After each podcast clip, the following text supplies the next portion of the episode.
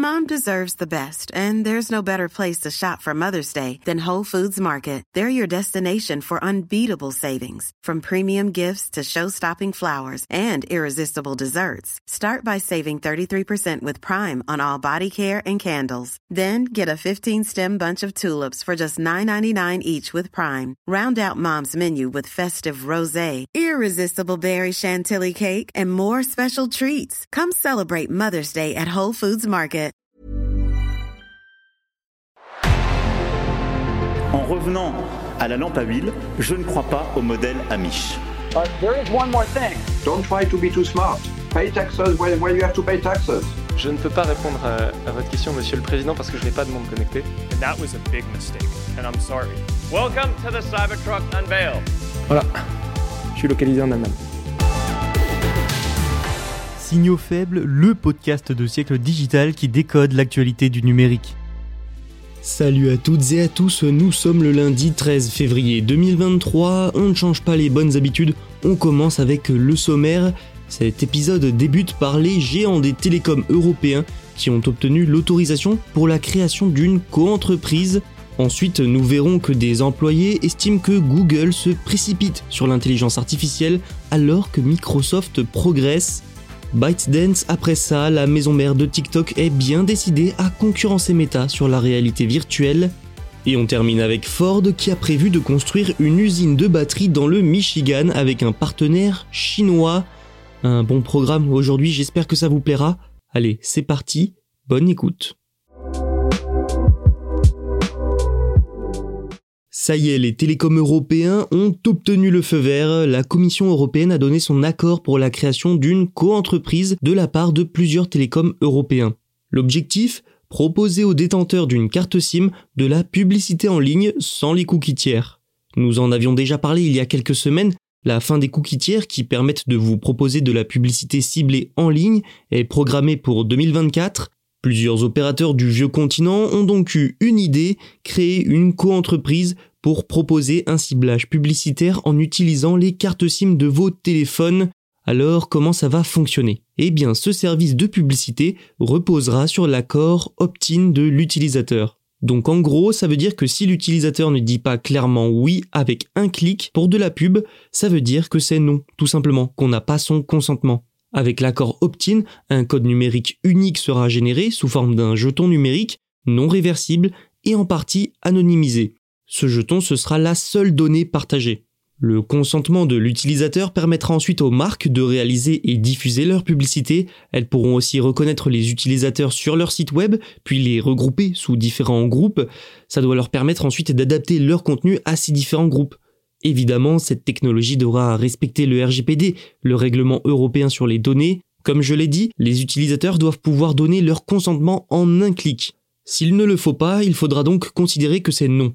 Ils pourront aussi révoquer leur consentement, un consentement qui pourra se gérer depuis le site web de la marque ou bien depuis un portail dédié à la protection de la vie privée et facilement accessible, normalement. Je précise ce que j'ai dit avant, contrairement aux cookies, les jetons sont indépendants de chaque site internet, donc impossible d'établir un profil complet de l'utilisateur. Les jetons sont également combinés par le biais d'une correspondance sécurisée qui empêche la publicité d'être montrée plusieurs fois à la même personne.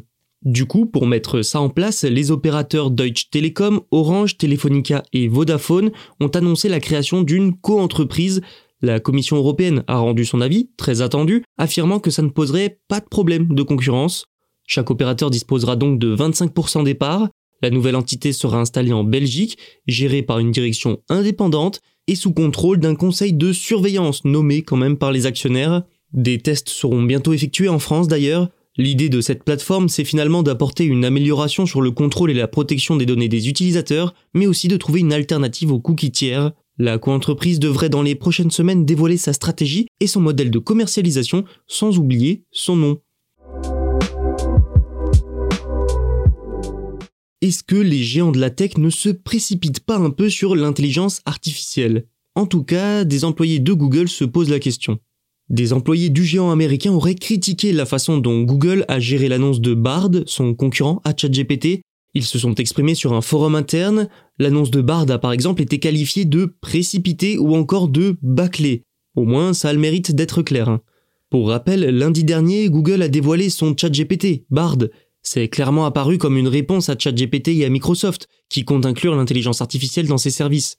D'ailleurs, Microsoft prévoit d'introduire des applications Office avec GPT dans les prochaines semaines. Selon The Verge, le géant de la technologie se prépare à inclure l'IA dans Word, PowerPoint, Outlook et d'autres applications Microsoft 365 dès le mois de mars. Devrait suivre ensuite la version grand public de Bing avec ChatGPT. Microsoft va vite, ChatGPT n'a été lancé qu'en novembre, mais son succès a été immédiat. Google, dans la foulée des annonces de Microsoft, a donc multiplié les investissements, les projets et les annonces sur l'intelligence artificielle, et tout ça pose plusieurs questions. Est-ce que sans le succès de ChatGPT ou les annonces de Microsoft, Google aurait annoncé autant de nouveautés sur l'intelligence artificielle? Cette question en amène une autre. Est-ce que Google, mais aussi Microsoft, ne se précipitent pas? Faisons un parallèle tout relatif. En 2022, la mode c'était le métavers. Énormément d'entreprises en parlaient, ont investi dessus, à commencer par Microsoft. Finalement, aujourd'hui, on en parle moins pour ne pas dire plus, et des sections dédiées de Microsoft sont même concernées par des licenciements ce qui fait dire à beaucoup d'observateurs que cet engouement et ces investissements sur le métavers étaient peut-être précipités. Et si ces entreprises ne seraient pas en train de faire la même chose avec les intelligences artificielles, les robots conversationnels?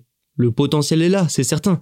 Le succès et l'accessibilité manifestement aussi. Mais est-ce que ce genre d'outil va séduire sur la durée, passer l'effet de nouveauté et de mode de ChatGPT? Les utilisateurs vont-ils vraiment utiliser les fonctionnalités apportées par ces IA dans les moteurs de recherche, dans Word et PowerPoint, etc. Seul l'avenir nous le dira, mais en tout cas chez Google, des employés estiment que c'est un peu trop tôt. ByteDance veut concurrencer sérieusement Meta sur le marché des casques de réalité virtuelle. La maison mère de TikTok est aussi propriétaire de Pico qui fabrique des casques de VR. Pico a été racheté il y a deux ans et ces derniers temps, les expéditions de ces casques ont bondi.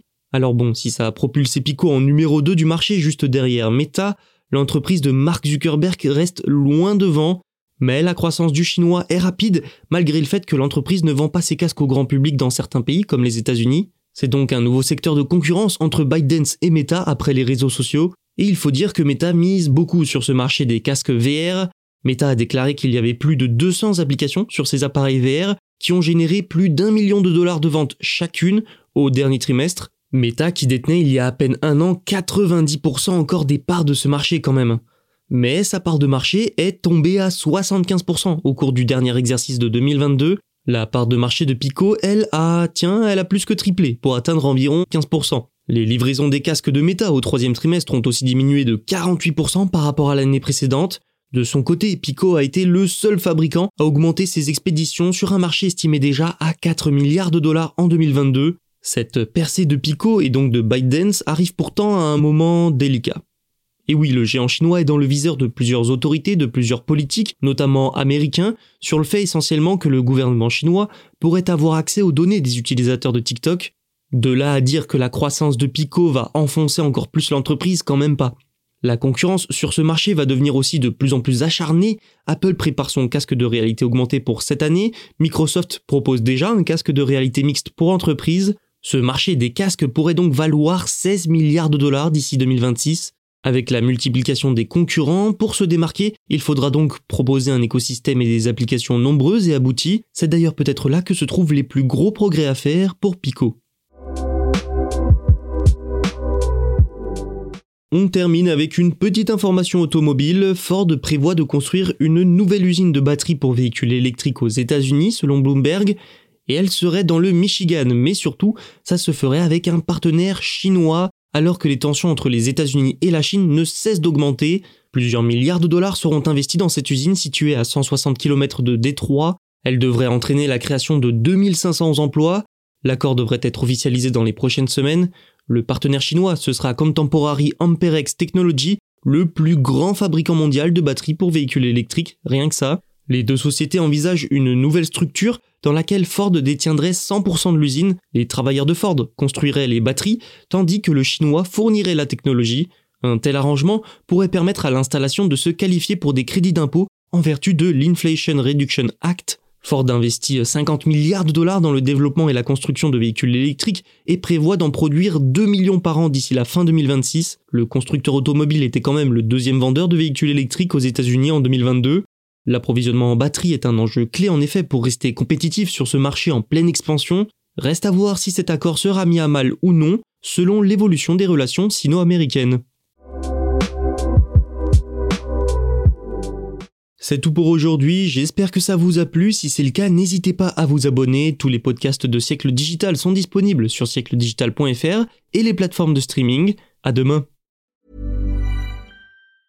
Mom deserves the best, and there's no better place to shop for Mother's Day than Whole Foods Market. They're your destination for unbeatable savings, from premium gifts to show-stopping flowers and irresistible desserts. Start by saving 33% with Prime on all body care and candles. Then get a 15-stem bunch of tulips for just $9.99 each with Prime. Round out Mom's menu with festive rosé, irresistible berry chantilly cake, and more special treats. Come celebrate Mother's Day at Whole Foods Market.